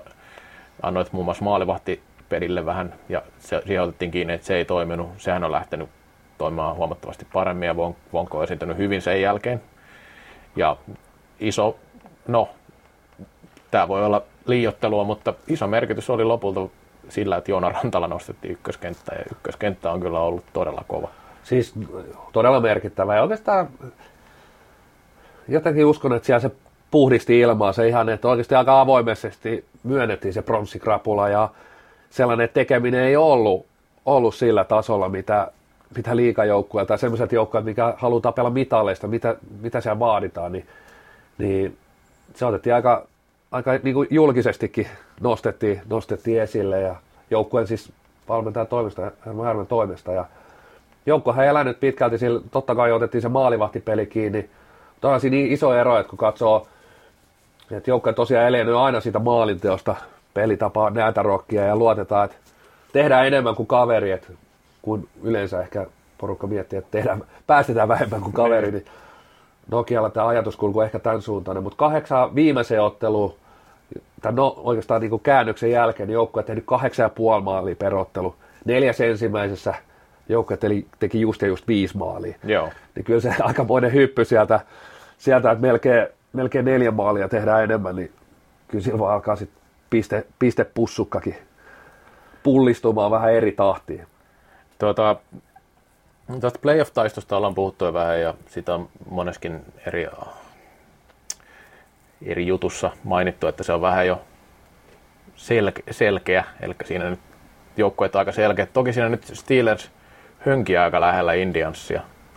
Mikä on sun mielipide, että tullaanko näkemään vielä taistelua playoff-paikoista vai onko se nyt sitten selkeä? Tietysti täytyisi toivoa, että nähtäisi, mutta kyllä mä näen, että se vaatisi kuitenkin Indiansilta semmoista selkeää kyykkäämistä. Kyllä. Ja Steelersiltä sitten taas vielä venymistä. Mm. Aika paljonkin parempaa. Että velhoilla eikä Olssilla mielestäni niille ei vaan riitä. Mm, se on totta. niille ei vaan riitä. Ja Laspon sitten taas liian kaukana tällä hetkellä. Eli tuohon Steelersiin niin kuin pakko ne pienet roposet olisi ehkä, ehkä laittaa, että pystyykö ne tuossa, mutta se vaatisi kyllä mielestäni Indiassa semmoista, sellaista, tota noin, sellaista kyykkäilyä ja, ja vaikka tietysti niin kuin näyttää, että playoff-taisto ehkä on, niin esiin menneen, menneen talven lumia ja tässä vaiheessa, niin ei se kovin uutta loppupeleissä no ei kyllä, se kyllä se niin kuin usein, usein alkaa se hahmottua se sarjataulukko tässä puolessa välissä ja, ja tietysti aina on mahdollisuus tehdä niitä ihmennousuja, mutta ne ei kuitenkaan, ei, ei, ei tuosta voida, tosta voida arvata, arvata, että se on enemmän sitä arvaus, että joku tekee tuolta ja ottaa se kymmenen ottelu, mm. kahdeksan, yhdeksän ottelun voittoputki. Nyt kun kolme pistettä saa, niin kyllä sieltä aika äkkiä sitten kaveri tulee selkä edellä vastaan, mutta ne ei kuitenkaan, ne on enemmän jo sitten – onnenkantamoista ja sellaista sattumaa, että kaikki alkaa loksahtelee kohdalle. Että kyllä pisteitä kuitenkin joukkueet yleensä napsii aika tasaisesti kauden mittaan. Tässäkin kun vertailtu viime kausiin tiettyjen joukkueiden kohdalla, niin aika, aika samalla tavalla sitä, sitä, sitä edetään. Mutta ei se tietysti, että joku voi tietysti jo lytätä kauden, mutta onneksi tuolla aika paljon noita viivoja tuolla niin. sarjataulukossa, että ei se ainakaan tällaista HC-kuluttajaa, niin ei se, ei se mun kiinnostusta vielä millään tavoilla. Et tuolla on putoamistaistelu, karsintataistelu tulee ihan varmasti ole loppuun asti tosi Kyllä. kiihkeä. Kotietu varmasti taistellaan loppuun asti. Et ky, kyllä tuosta niinku mielenkiintoa säilyy. tässä tämä on kiva, että tuota viivoja on tuolla sarjataulukossa useampi. No sitten puhutaan aiheesta, josta esimerkiksi Petteri Nykkö on ottanut vähän kantaa, että liikan taso ei ole hänen mielestään tarpeeksi hyvä. Se on tietenkin maajoukkojen valmentajalta semmoinen mielipide, mikä kuuleekin yllättävän usein. No, pitäisikö sitten liikassa olla vähemmän joukkueita, että se taso nousee? No vähän sitä mieltä, että, että tästä tietysti puhuttiin ja oikeastaan puhuttiin tuossa mm, kyllä, kyllä. jokunen kausi sitten aika paljon enemmänkin ja Se oli myös M-kausi. Kyllä, kyllä niin oli muuten. Ja ei se mun oma kiinnostus oikeastaan siitä tasoerosta kiinni. Et kyllä tuo tosiaan niin otin kiinni, kyllä tuo viivoja ja eri taisteluita, eri, siellä on niin omat taistelunsa siellä sarjataulukon sisällä. Siellä, sisällä. Sitten jos sitä pelitasoa tuijotetaan ja halutaan, että huippupelaajamme saavat parempia otteluita ja he eivät halua tehdä joka pelissä kuutta maalia, vaan haluavat tehdä vain yhden tai kaksi maalia, Niin. maalia niin ehkä, mutta se on aika, kyllä mä allekirjoitan se, että se voi olla aika semmoinen niin kuin lyhyen ajan lääkitys. lääkitys. Onko se sitten hyvä lääkitys, en tiedä. Et mun mielestäni, jos se taso haluttaisiin nostaa, niin sitten pitäisi pudottaa suoraan sinne kymmeneen joukkueeseen.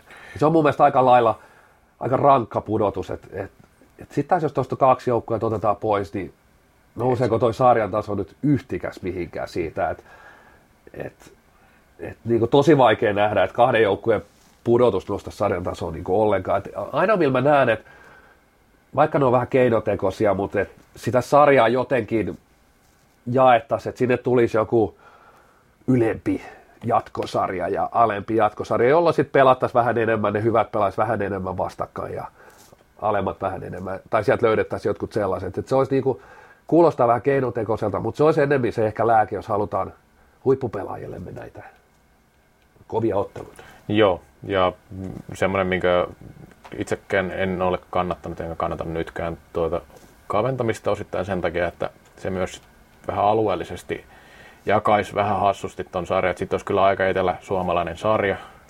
Siis sillä, että Etelä-Suomesta tulisi lähes kaikki joukkueet helpostikin. Tuolla kumminkin häntä päässä on Oulua ja Kuopiota. Sillä että sieltä saattaisi tippua ja sitten saattaisi olla vaikka Turusta nousee nyt tällä hetkellä esimerkiksi kova jengi sieltä, niin sitten saattaisi olla aika paljon näistä samoista kaupungeista jengejä. Ei siinä tuon tasohomma mä ymmärrän täysin, kyllä siinäkin on pointtinsa, mutta sitten taas, että olisiko ne parhaat pohjoisen pelaajat, niin kuin joku on nostanut, niin nousis, lähtisikö nyt sitten etelään pelaamaan vaan sen takia, niin se on vähän semmoista, että en oikein usko. Ja En, enkä usko itsekään missään nimessä, että ei, ei, se, Niin- niin ei, se, ei, se ole, ei se ole tässä laissa kuitenkaan niin, niin ei todellakaan automaatio, että pelaajat jäävät siitä liigapaikka, ei ole liigapaikkakuntaa siinä omassa kylässä, niin se on kuitenkin siinä on monta te- tekijää, että pystyt siitä vielä lähteä ja rakentaa se jutu, että työpaikat sun muut niin jonnekin muualle. Joo, joo, ja sitten monesti on ehkä vähän värkkäämpiä seuroja, sit tulee vähän muualtakin Suomesta, että siinä on sitten jotain sellaistakin saattaisi menettää, että tämmöiset suurseurat on vähän semmoisia, että niissä ei välttämättä ole semmoista identiteettiä ja tällaista kovin vahvasti, mutta toki nyt Ouluski esimerkiksi on suurseura, että ei siinä mitään. Mutta ei siitä sen enempää. No tehtiin vähän listauksia tai molempien piti tehdä omia listauksia, sitten tehtiin yksi ihan selkeästi yhteinen listaus. Listat kiinnostaa aina, No, niistä alku- saa olla aina eri mieltä. Joo, ja varmasti voi olla... Ja Voin saa- kertoa, että Kohonen ei ole mulla yhdelläkään listalla. ei ole, mulla, Kohonen. ei ole mullakaan, mutta, Lähellä oli. mutta joo, kyllä sanotaan, että kolkutteli ovia. Mutta tota niin, Kenenkään ei tarvitse pahoittaa nyt mieltään siitä, että saunakaveri olisi siellä. joo. No puhutaan alkukauden ja kärkiyksilöistä. Nyt pudotan tähän alkuun yhden helpon.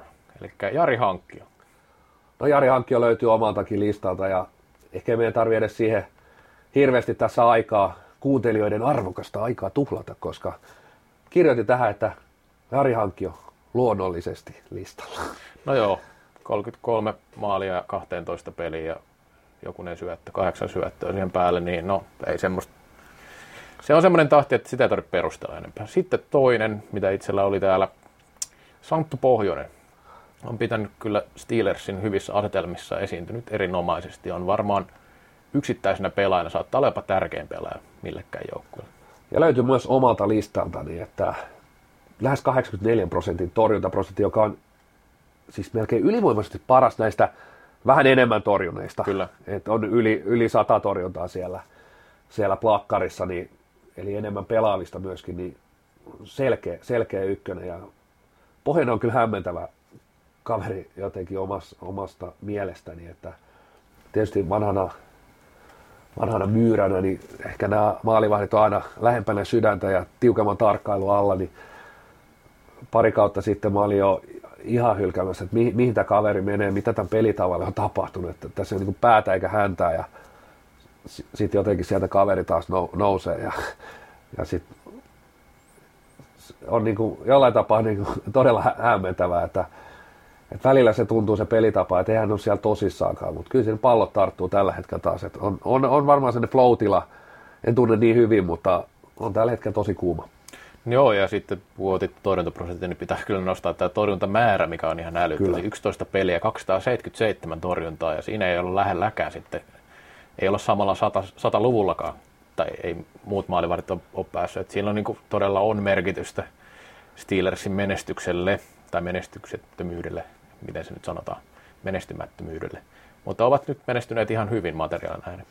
Sitten tämä nyt on ehkä vähän hölmöitä samasta joukkueesta, mutta Ville Lastikka kyllä nousi, nosti myös hänet tähän listalle, koska sitten taas Steelersin toisessa päässä tekee paljon pisteitä ja on tärkeä kaveri. No edelleen löytyy, löytyy myös tältä listalta Hornan kattilan kestotilaa ja Ville Lastikka ja syyksi laitoin yksinkertaisesti 32 prosenttia tehnyt joukkueiden, joukkueensa maaleista. Siihen ei pärjää hankkiot, ei pärjää kotilaiset, ei pärjää kukaan muu että on tehnyt 32 prosenttia joka, yli, joka kolmannen, lähes joka kolmannen, ihan piiruvaille, lähes kolmannen joukkojen maalista. Siihen vielä syötet päälle. Joo, joo, joo. Ja no, ei ole sattumaa, että kaveri kisoissa. Kyllä. Sitten, kun tässä on vähän erilaisia listoja, tänne nostin yhden pelaajan, joka, joka nyt on joka kausi hyvä, eikä tarvitse sinänsä esittelemään. Tonni meni rikki tällä kaudella Henri Johansson. On ollut taas hyvä pistepörssin tällä hetkellä kolmantena itse asiassa taitaa olla tällä hetkellä. Eli vähän yllättävää, yllättävää, mutta ei ole kärjessä. Se, se on kuitenkin useampi kausi ollut niin, että hän on vienyt pistepörssiä miten on melkein halunnut välillä. Mutta mielestäni alku oli ehkä vähän haastava, mutta sen jälkeen on kyllä mennyt hyvin taas. No joo, totta kai hänet voisi, voisi listalle ottaa vuodesta toiseen, mutta itseltäni löytyy sitten samasta joukkueesta. Jo mainittu Joona Rantala. Että oli pakko nostaa 99 syntynyt mm. kaveri ja pisteennätys, pisteennätys jo mennyt, mennyt ajat, sitten, ajat sitten rikki, että 26 paunaa teki silloin NST-kaudella ja kyllä sieltä jotain, no ilmeisesti klassikissa oli pieni rooli, rooli että olisi mielenkiintoista ollut, että jos kaveri olisi sielläkin jatkanut, että millainen se rooli olisi nyt ollut, että, että millaiset ne niin kuin teot olisi, mutta mun mielestä niin mieletön tulo, tulo ja halusin kyllä nostaa Joona Rantala tähän, Joo, ja tähän on top, top viiteen. Itse. erinomainen nosto ja kyllä Rantala, Rantala on, on kyllä kypsynyt selkeästi tässä ja on saanut ison roolin, niin on kyllä käyttänyt sen todella hienosti. Ja, ja tota, sen lisäksi, että pystyy tosiaan pystyy tekemään maaleja ja tälleen, mutta on myös pelin tekijänä erinomainen mielestäni. Nykkykin nosti, että varmaan yksi parhaimpia viimeisellä kolmanneksella Kyllä. tällä hetkellä koko sarjassa. Sitten nostin tämmöisen taas ihan perusnimen, mutta se johtuu osittain siitä, että tässä tulee muitakin listauksia, niin Emeli Salin, no klassikista pelaajan nostaminen, sieltä nyt voisi nostaa näihin kaikkiin listoihin vaikka kuinka paljon pelaajia, koska klassikko on ollut niin hyvä, se aina vähän unohtuukin sanoa, mutta klassik, klassikko on odotetun hyvä ja ehkä edelleenkin siis tosi hyvä ollut. Ja Sali nyt on tehnyt eniten pisteitä yhtä paljon kuin Sami Johansson, 19 maalia, mutta ehkä haluan nostaa hänen kohdalla vähän sitä, että ei ole pelkästään, ei ole laita hyökkäjäksi semmoinen ehkä perinteinen pelkkä pisteinen tekijä, vaan on erinomainen molempiin suuntiin niin sanotusti. Ei huono nosto ja sanotaan, että jos puhutaan sellaisesta ainaisesta koko kauden kestävästä All-Starsista tai Top 5, niin Salin on semmoinen aika varma kortti. Ei hän vahingossa pelaa myöskään maajoukkueen, Niin, kyllä. maajoukkueen siinä ykköskentässä. Ja tosiaan klassikin esimerkiksi ykköskentässä voisi tietotapaa nostaa lähes kenet vaan tähän kärkiyksilöihin, mutta sitten mä mietin enemmän sitä, että, että sitä ehkä merkitystä joukkueelle, että Joo. et siellä Salinin poissaolo, niin varmasti näkyy se ton, ton tason kaveria kuin Raitti, mm. Raitti ja hänen fyysiset ominaisuudet, mutta kuitenkin Classic voittaa silti, Kyllä, silti kyllä. pelejä. Itse nostin toisen Raitin, Peter Kotilaisen, Kyllä. viime kausi tosiaan louk- loukkaantumisten takia pieleen. Hän on ihan tehnyt saman verran maaleja joukkueensa maaleista siis kuin Lastikka, mutta hän on ollut 41 prosentissa joukkueen pisteistä mukana. Kyllä. mukana ja se on aika, aika iso määrä, kun aletaan olemaan melkein puolet, puolet maaleista niin ma- mukana ja si, siinä prosentissa ei taida tällä hetkellä pärjätä kukaan muu. Nopeasti laskeskelin tuosta nämä hankkiot sun muut, niin ei, ei edes he pärjää tuota tuohon, tuolle prosenttiluvulle. Joo, ja Peter Kotilaista vähän keskusteltiinkin, että hän on jäänyt ehkä vähän jopa niin kuin varjoon tässä alkukaudesta, että ei ole hirveästi ollut puhetta Peter Kotilaisesta. Ja on kumminkin pelannut todella, todella hyvän alkukauden. Peter on kerrankin pitänyt suunsa kiinni ja antanut pe- pelitaitojen ja lavan puhua tuolla, ehkä enemmän kuin joinain muina kausina. Niin ja tämä on ihan aika älytä juttu itse asiassa, täytyy sanoa tuosta heidän sisäisestä pörssistä, että Peter Kotilainen 20 plus 14, seuraavana veli Paul Kotilainen 9 plus 7. Eli siinä on, siinä on niin 18 pisteen ero seuraavaa. Et siinä on yksi kaveri ottanut aika iso, iso roolin sen pistetehtailun suhteen, mutta hänet pörssikotilaisena tunnetaan, niin sinänsä se ei, niin kuin, se ei ole väärin eikä, eikä tavallaan yllätä. No sitten tämmöisiä pelaajia, joista voisi puhua vähän enemmänkin. Nostan Indiansin tulokkaan Kevin Nylundi. Hän on, hän on pärjännyt erinomaisesti liikavauhdissa, eli divarikokemusta löytyy toki, ja hän on divarissa ollut jo niin kuin hyvä pelaaja. Näyttävä, taitava kaveri. Esimerkiksi Erviä vastaan teki muutamat ihan komeat harhautukset ja selkeästi junnut ainakin arvosti näitä liikkeitä. Ei ehkä mikään maailman nopein pelaaja, mutta todella taitava pallo varma sopii täysin Indiansin konseptiin ja semmoinen pelaaja, mikä ilmeisesti haluttiin vähän muuallekin, mutta valitsi sitten Indiansin ja varmaan on vaikutusta sillä, minkälainen pelifilosofia Indiansilla on ja kuulan pallohallinta sopii selkeästi hänelle hyvin, hyvin siinä. Ja varmasti oli niin roolia, roolia tarjolla, Kyllä. tarjolla ehkä kuin jossain ehkä muissa joukkueissa. Ja hyvä nosto. Itse nostan samasta joukkueesta omaksi sellaiseksi suosikiksi nousee Tuomas Harjolan. Ehkä hänestä jo pikkuhiljaa aletaan myöskin puhua, että, mutta edelleen haluan mahdottaa hänet tähän, tähän listalle, listalle että on, on niin, että jäänyt ehkä jopa Otto Lehkosuon, Santeri Toropaisenkin varjo viime kaudella, edelleen pelaa siinä kakkoskentässä, mutta on, on, on mun mielestä sarjan yksi pallovarmimpia pelaajia ja, ja tosi fiksu pelaaja, tosi fiksu pelaaja, että Kyllä. Nousee, nousee mun listalla ja on, on vähän sellainen yksi, yksi suosikki pelaaja, joita, joita tykkään seurata. Joo, että häntä en sen takia nostanut, koska tiesin, että se tulee. No tota, sitten toinen pelaaja. SPVstä puhuttu paljon, siellä on paljon kovia jannuja joukkueessa, mutta Joni Arttu Sieppi. Mielestäni hieno alkukausi ollut ja tosiaan pisteitä on, hän on ollut semmoinen 30 pisteen tehopisteen pelaaja pitkälti. Tässä puhutaan vain pisteistä näköjään, mutta puhutaan. Joo, sie, Sieppi itse asiassa mut, mut löytyy silti... omalta listalta niin 26, 30, 31, 31 edelliset liikakaudet. Mm. Nyt. Ja nyt 24, 17 plus 7 ja vähän sieltä, ei kumminkaan pelaa ihan ykköskentässä eikä, eikä tota, pelannut paljon kolmoskentässä. Niin, itse kyllä itse asiassa, jos niin, Mikko niin. Kohonen on ollut kunnossa, niin on, on pelannut aika paljon itse asiassa kolmosessa. Niin kyllä, just, just tätä meinaa, että hän ei ole, ei ole, ole edes siinä ehkä kaikkein kovimmassa tehonyrkissä mukana, vaan siellä, ja fiksu pelaaja, mun mielestä aika tasapainossa ominaisuudet sillä että pystyy syöttelemään ja tekemään maaleja ja, ja, ja on monesti oikeassa paikassa niin sanotusti, että kyllä se Kyllä tietysti ei tässä, tässä tietysti hänkin hyötyy tästä SPVn kyllä, kyllä. pelitavasta, mutta kyllä Sara, Sara Arttu Sieppi, Sieppi niin pisti kyllä omaankin silmään. Hänessä on paljon sama toisaalta kuin hankkiossa, että on, on, on niin kuin samoja mielestäni semmoisia yhtymäkohtia, miten näen, että aika suoraviivainen tietysti kohti niin tosi röyhkeästi haastaa, että tämä pelitapa sopii hankkijoille ja sopii Sara Artu Siepillekin erinomaisesti. Kyllä, joo, ehkä Sieppi vielä vähän maltillisempi pallon kanssa väittäisin, tai ehkä No. Totta kai, mutta riippu, siis että riippu pe- näen, näen, näen, kuitenkin heissä sellaista, sellaisia joo, joo, samoja, samoja, samoja geenejä. No varmasti jotain löytyy samaa, pelaa samassa joukkueessa. Kyllä. tota, joo, ei, mutta oot ihan oikein siinä.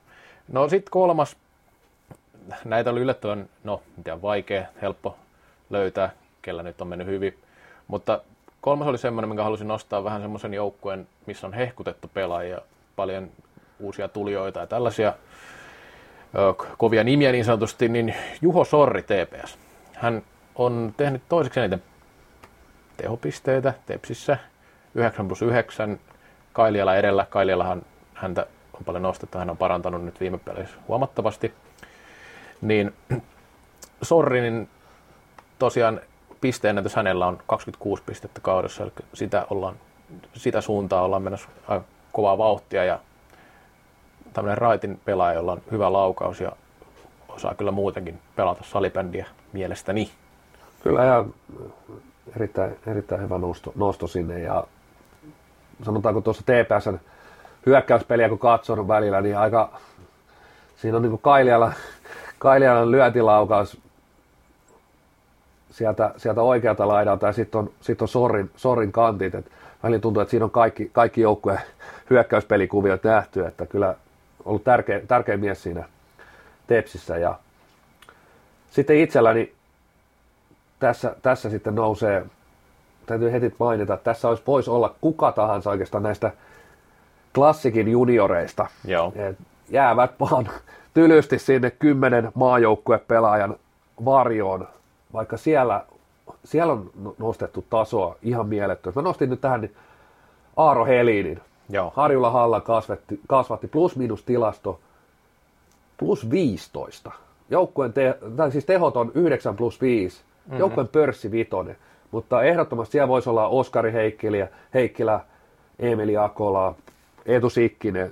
Tosi, kyllä ne jätkät, no, otettu ennenkin kiinni, niin reedistä toiseen. Kaverit pelaa tällä hetkellä reedeissä pääsee pelaamaan maailman parhaita pelaajia vastaan, kymmentä pelaajaa vastaan, niin se alkaa näkyä näissä jätkissä. toki, toki näissäkin useampi on ollut niin nuorten maajoukkueet käyneet nuorten maailmanmestareita, Aaro Helinkin nuorten maailmanmestari, mm. niin siellä se potentiaali on ja nyt ne alkaa niin kuin puhkea kukkaa, kukkaan tuolla klassikin kolmosessa, että ei, ei tuolla kolmosessakaan kuitenkaan ihan vahingossa painella tuommoisia tehoja. Että kyllä se, kyllä niin kuin, tietysti kaverit pääsee sitten peleissä pelaamaan usein vastustajan kolmosta vastaan, mutta aika vähän kuitenkin klassikin tuosta junioriosastosta puhutaan, niin mikä on aika luonnollista, koska siinä edessä pyyhältää aika nimekästä ukkoa. Ja erittäin hyvä nosto, ja tosiaan tuosta Heikkilästä pitää sen verran sanoa, että hän ehkä on ollut vielä vähän korkeammalla profiilla mukana aikaisemmina kausina, mutta Heliin nyt on nyt niin kuin selkeästi ns. breikannut tässä alkukaudesta, että Kyllä. on onnistunut. No sitten pelaajista, pelaajista joilta, joilta odotamme enemmän, no olivat tämmöisiä pelaajia, joista voisi puhua enemmän, niin he, heiltä odotamme enemmän. Ensimmäisenä löytyy jo mainitusta Laspista Perttu Koljonen, joka hankittiin joukkueeseen miinus yhdeksän. Tehot on hyvät, 9 plus 4, tai siis hyvät, mutta siis niin kuin sellaiset kelvolliset, sanotaan näin. Joukkueen pörssi kolmonen. Joo, kolmonen, että... Joo siitä ei ole kyse, mutta sitten taas just tuo miinuslukema esimerkiksi niin on aika karu.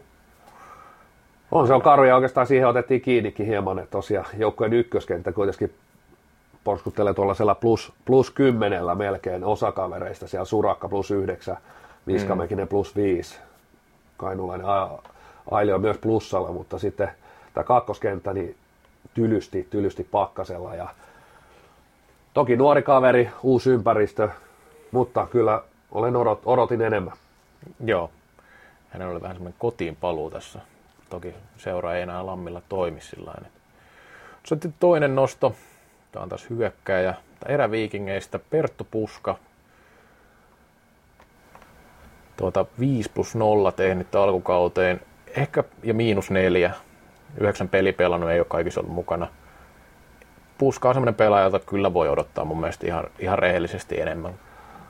Voi odottaa ja toki tosiaan pientä loukkaantumista kyllä. nyt on ollut, ollut, mutta kuitenkin sai oikeastaan paikkansa pelata siinä ykkös, eräviikinkien mm, ykköskentässä ja odotin niin, että hän on mun mielestäni sellainen sopeutuja, että pystyy vähän niin kuin sopeutuu pelipaikkaan kuin pelipaikkaan ja kentälliseen kuin kentälliseen, mutta sitten oikeastaan otteluissa, missä hän pudotettiin sinne alemmas, niin hautautu ihan näkymättömiin. Sitten taas ei ollut semmoista kykyä nostaa sitä kentällisen pelaamista. Ja mielenkiintoinen nyt, kun Mika Moilanen palasi, palasi Eero Nuutinen pelannut hyvin, Roni Laasonen, kun palaa loukkaantus, mikä on Puskan rooli, että, että löytyykö edes enää sitten kahdesta pelaavasta kentästä?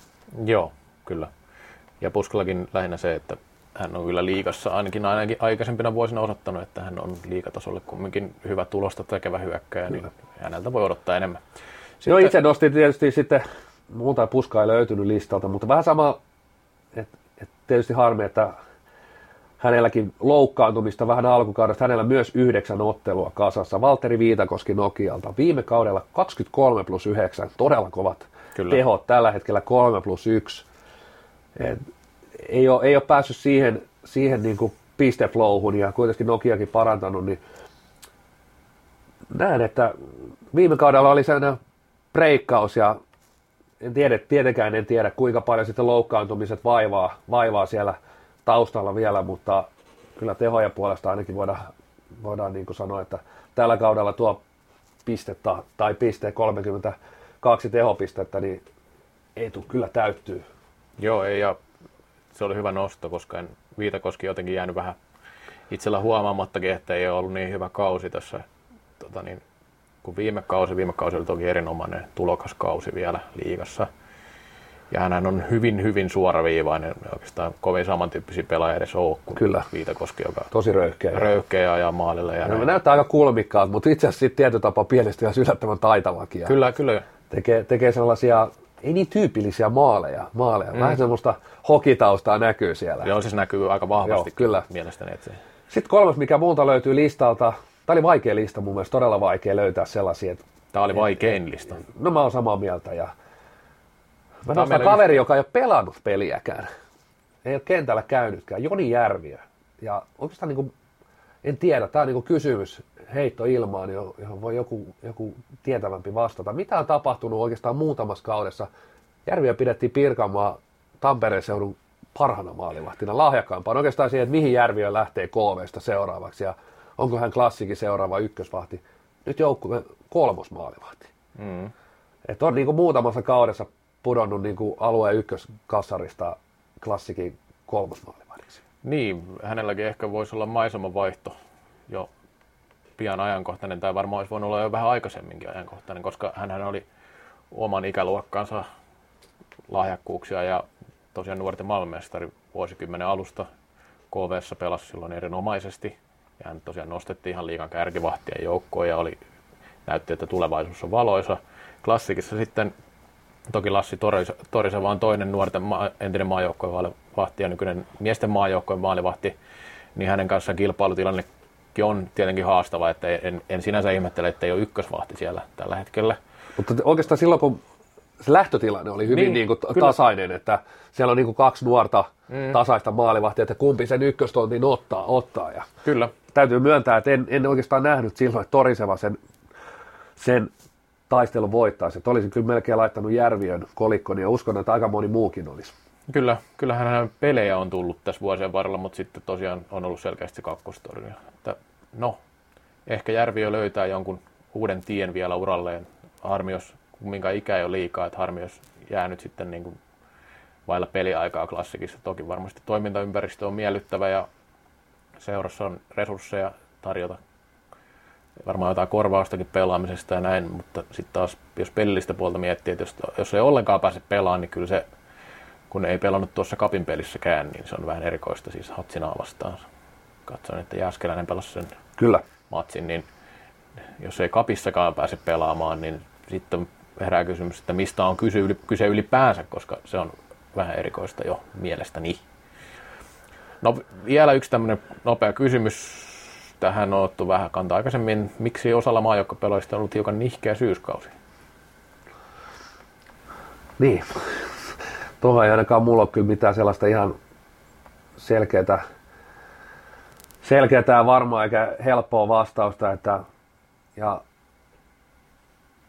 tietyt, tietyt pelaajat sieltä nyt voi poimia, ketkä ei ehkä ihan kaikkea potentiaaliansa, potentiaaliansa ole saanut irti. Jami Manninen, Mikko Kailiala on nostettu monessa paikassa. Toisaalta viime pelejä kun sitten katsoi, niin ainakin Kailiala sieltä heräillyt ja mä jotenkin sitten taas noiden kovimpien kohdalla, niin lainausmerkissä en ole niin huolissani, huolissani toisaalta. Kyllä ne yleensä sitten sen pieni, pienen notkahduksen, niin ne korjaa sen, ja sitten se saattaa tulla vähän semmoisena, että sitten kuitenkin niiden pelaajien ne kaudet on hyvin tasaisia, kun katsot pitkällä juoksulla, niin aika tasaisesti ne nakuttaa niitä pisteitä, vaikka siellä sitten olisi tämmöisiä vähän, vähän synkempiäkin hetkiä. Niin, Petteri Nykky puhui ainakin minulle tästä myös vähän off the record, ja, ja sanoi, sanoi, että osittain siinä on sitäkin, että, että kunnon ajatus voi olla sellainen, että just kisoja varten satsattu paljon. Toki osa on pelannut erinomaisesti, niin kuin esimerkiksi Peter Kotilainen.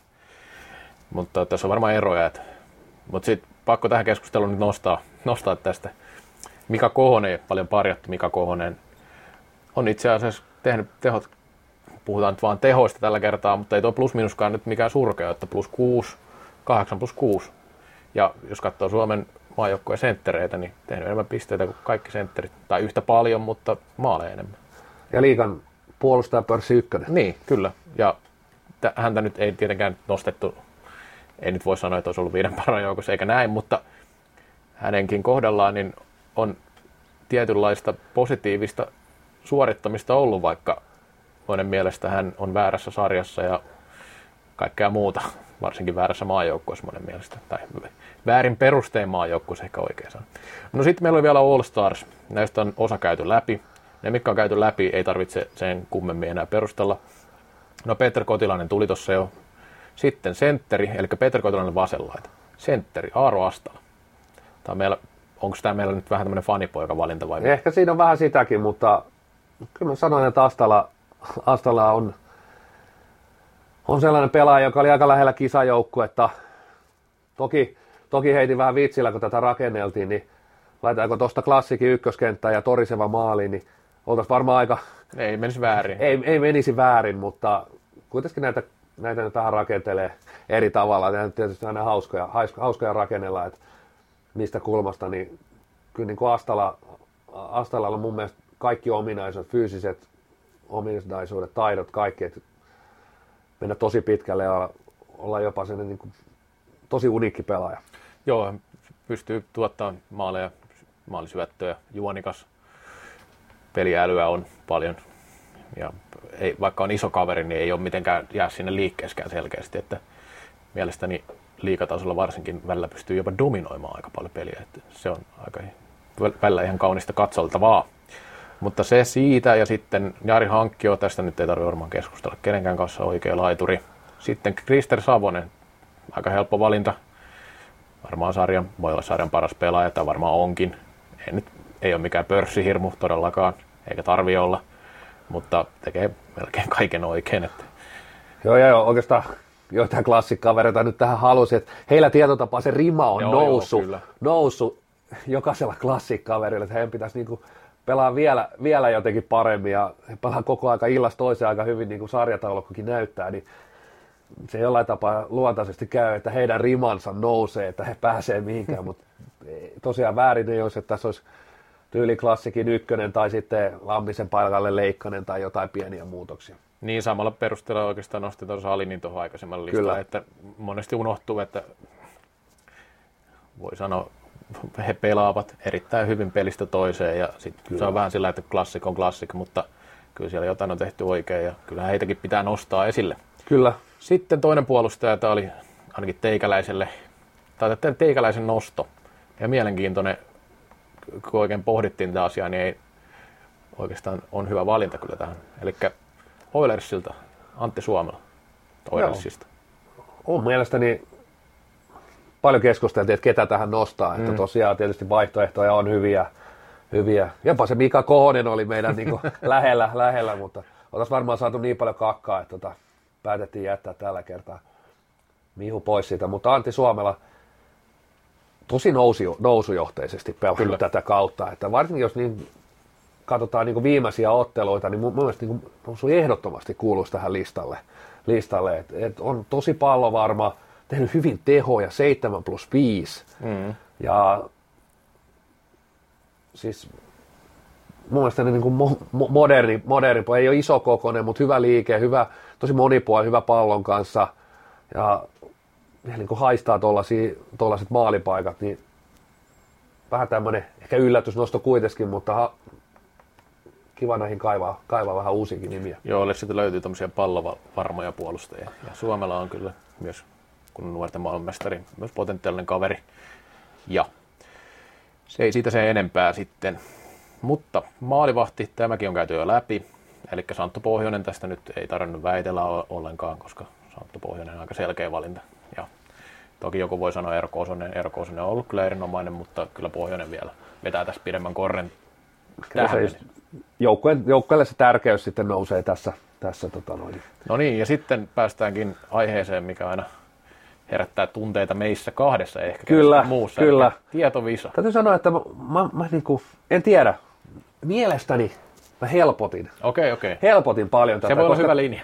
Koska ollaan niin kuin, Petteri Nykky johtaa tätä yhdellä pisteellä tätä Joo. meidän kilpailua, niin jos päästäisiin ohi. Eli tässä, tässä oikeastaan, mä annan vastaukset vasta lopuksi, koska tässä on tämmöinen jatkumo. Okei, no se on ihan hyvä. Koska täältä ei ole säännöissä kielletty, niin... Ei ole, ei ole niin tarkkoja Ei sääntöjä. ole niin tarkkoja sääntöjä. Tosi vaikea oli jälleen valita, että mikä on 5 ja 3 ja 1 piste, mutta kysymys kuuluu, kuka tai ketkä nykyisistä miesten liikajoukkueiden päävalmentajista eivät ole pelanneet liikaotteluja? Okei. Okay. Hyvä kysymys. No, mä heitän ainakin Iivo Pantsar. Oikein. Tai tietysti mä lupasin, että ne tulee lopuksi vasta, mutta tota... Jukka Ruotsalainen. No, Samu Kuitunen ei ole pelannut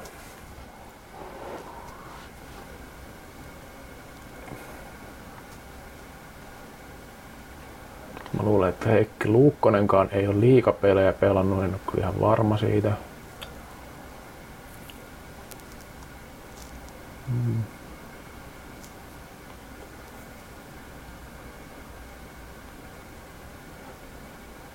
Variksesta mä en ole ihan varma, onko se pelannut vai ei. Totta. Jos kaikista tulee mieleen, että niin jossain on pelannut, mutta hetkinen. No Kuitunen on aika varma, että ei ole pelannut, tai aika sataprosenttisen varma, että ei ole pelannut. Sitten Koponen on pelannut. Ruotsalaiset sanoo, että ei ole pelannut. Lehto on pelannut. Ahonen on tainnut pelata kyllä maalissa jotain liikapelejä, en ihan varma ole siitä, mutta semmoinen kutina on.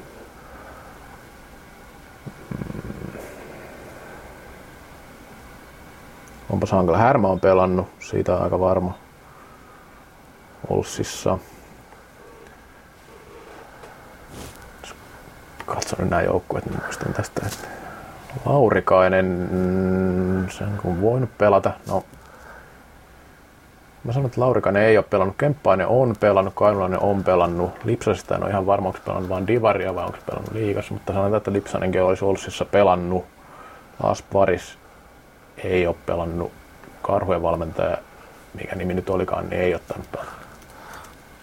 Kuitunen, ruotsalainen Pantsar, Laurikainen, Varis ja Mikko Lehti vastauksesi. Joo. Okei, mennään eteenpäin. Kolme pistettä. Kuka tai ketkä nykyisistä miesten liikajoukkoiden päävalmentajista ovat pelanneet maalivahtina liikassa? No siihen Mä vastaan vaan, että aamu.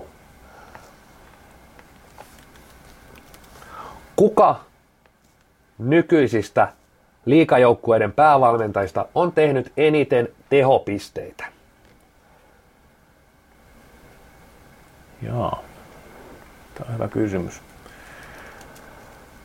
Se on sitten Koponen, Lehto tai Kainulainen. No Koponen, no kyllä mä väittäisin, että se on Tommi Koponen. Alright, mennään vastauksiin. Joo.